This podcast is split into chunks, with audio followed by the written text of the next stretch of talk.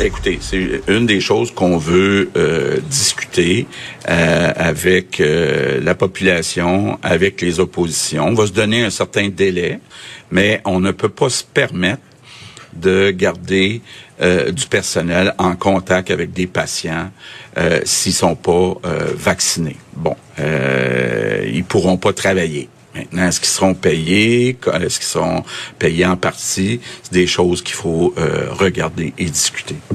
Donc, le personnel soignant ne pourra pas travailler s'ils ne sont pas vaccinés. Pour en parler, Jérôme Rousseau, vice-président de la Fédération interprofessionnelle pardon, de la santé du Québec. Monsieur Rousseau, bonjour. Bonjour, Monsieur Foisy. Euh, on voulait vous entendre sur l'annonce qui a été faite hier par François Legault de cette vaccination obligatoire, notamment chez les infirmières. Euh, qu'est-ce que vous en pensez? En fait, d'entrée de jeu, ce qu'on doit dire depuis le début de la période de vaccination au niveau de la fixe, qu'on recommande fortement auprès de nos membres, c'est de se prémunir du vaccin. Parce hmm. qu'on le sait, le meilleur moyen de prévenir la propagation, c'est la vaccination. Ceci étant dit, la mesure était un annoncé est un peu intense par rapport au fait que parmi les groupes de la société, les professionnels en soins, ce sont les plus vaccinés. 92 à 95% de nos membres sont vaccinés. Donc, euh, il y a quelques questions qui soulèvent avec toutes ces données-là. Il nous manque des données plus fines. Sont où le 5 à 8% de gens non vaccinés? Est-ce qu'ils sont au travail? Est-ce qu'ils sont en contact avec les gens, euh, avec la population, avec les soins directs auprès des patients? Est-ce que des gens ont des raisons, par exemple, médicales qui feraient en sorte qu'ils ne peuvent pas être vaccinés? Donc, euh, il y a quelques questions, en fait, comme ça que ça soulève, mais qui est surtout inquiétant, en fait, c'est le message que ça peut laisser entendre. C'est que si on vaccine 100% du personnel de la santé, il faut de croire que ça va freiner la propagation de la pandémie parce qu'actuellement, la pandémie, elle est transmise en communauté. Et malgré la vaccination, on a entendu aussi les chiffres hier, il y a 20% des patients qui sont hospitalisés à cause de la COVID qui ont reçu deux doses de vaccin. Donc, c'est là où est-ce que notre message est très important. On doit aussi poursuivre l'effort sur les autres volets. Le hmm. dépistage, on doit continuer de dépister parce qu'actuellement, là, s'il y a des infirmières qui ne sont pas vaccinées, elles sont soumises à trois tests par semaine de dépistage.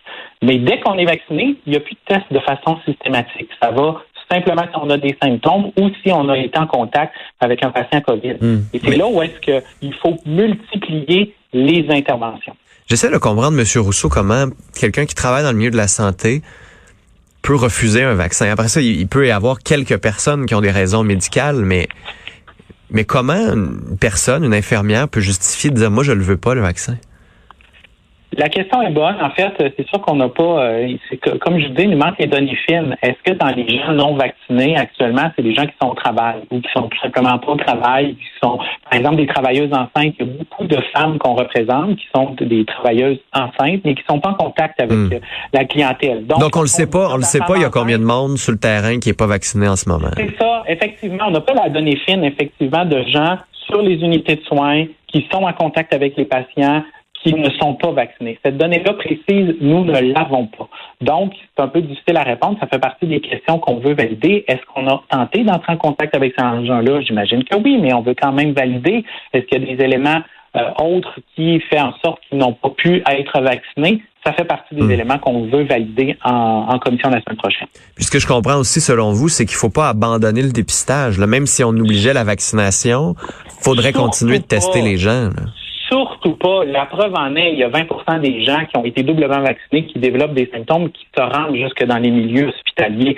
Donc, c'est clair qu'il faut poursuivre le dépistage faut continuer la sensibilisation, l'information auprès des mesures de protection, parce que c'est la combinaison de tous ces éléments-là qui fait en sorte qu'on va être capable de freiner la pandémie. Puis actuellement, la transmission du COVID se fait en communauté.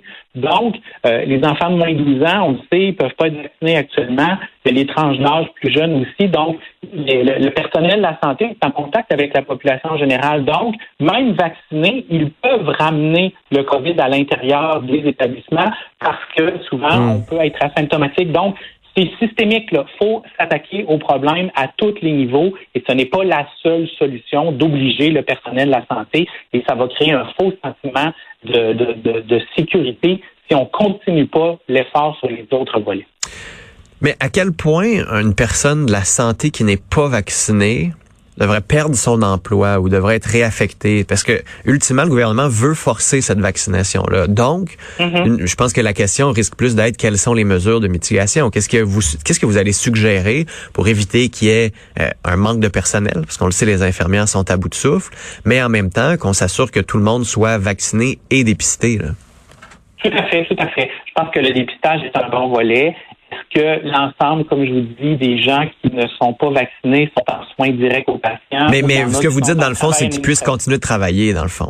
Ben, en fait, ça va être de, voir en commission, ça va être quoi le niveau, puis d'un point de vue juridique aussi, parce que le premier ministre l'a dit, on s'attaque à des droits quand même fondamentaux au niveau de la charte. Donc, d'un point de vue juridique, il faut prendre le temps d'analyser. Hmm qu'on dit au niveau d'Afrique, on va analyser au cas par cas.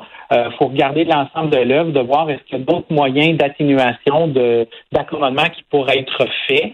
Mais à la base, c'est des groupes qui ont répondu massivement sans même tomber dans l'obligation. Donc, pourquoi lancer dans une obligation alors qu'il reste un petit faible pourcentage?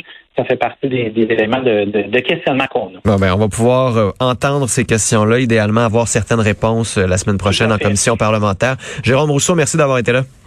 Merci beaucoup à vous. Bonne journée. Jérôme Rousseau, vice-président de la Fédération interprofessionnelle de la santé du Québec.